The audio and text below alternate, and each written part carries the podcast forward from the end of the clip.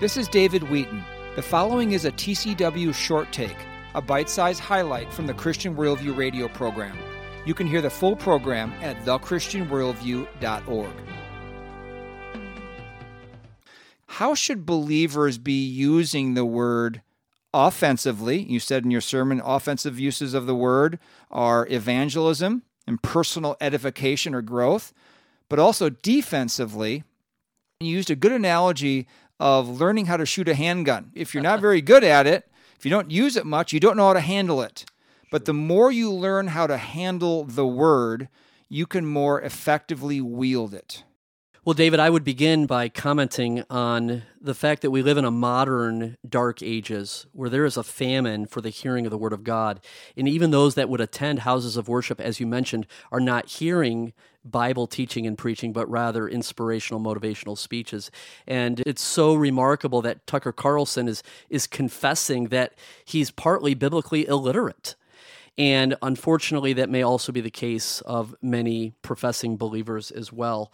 We need to be able to wield the sword of the Spirit, which is the Word of God. We call it the Word of God, it's, it's really the Word of the Spirit. It's the Spirit of God who is the person of the triune Godhead that gave 40 different authors over the course of 1500 years God's revelation to us. And so the word of the Spirit or the word of God is that weapon that is other than the other pieces of armor, the helmet, the breastplate, the shoes, and such. But this is a weapon that can be used offensively and defensively.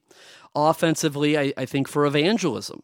Faith comes by hearing, and hearing by the word of God. So, lifestyle evangelism isn't sufficient. At some point, you have to speak the word and unleash that sword and let the word of God and its inerrant power accomplish its purposes.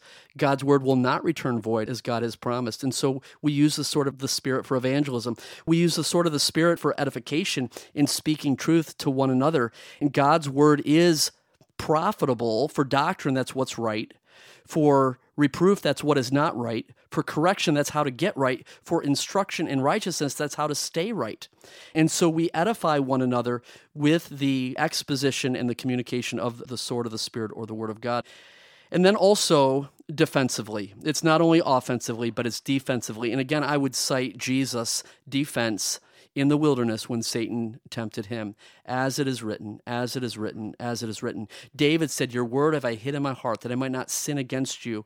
And so, as we are able to rightly divide the word of truth and wield the sword of the Spirit, we can have victory spiritually.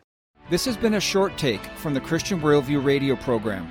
To hear the full program and connect with this nonprofit radio ministry, go to thechristianworldview.org. I'm David Wheaton.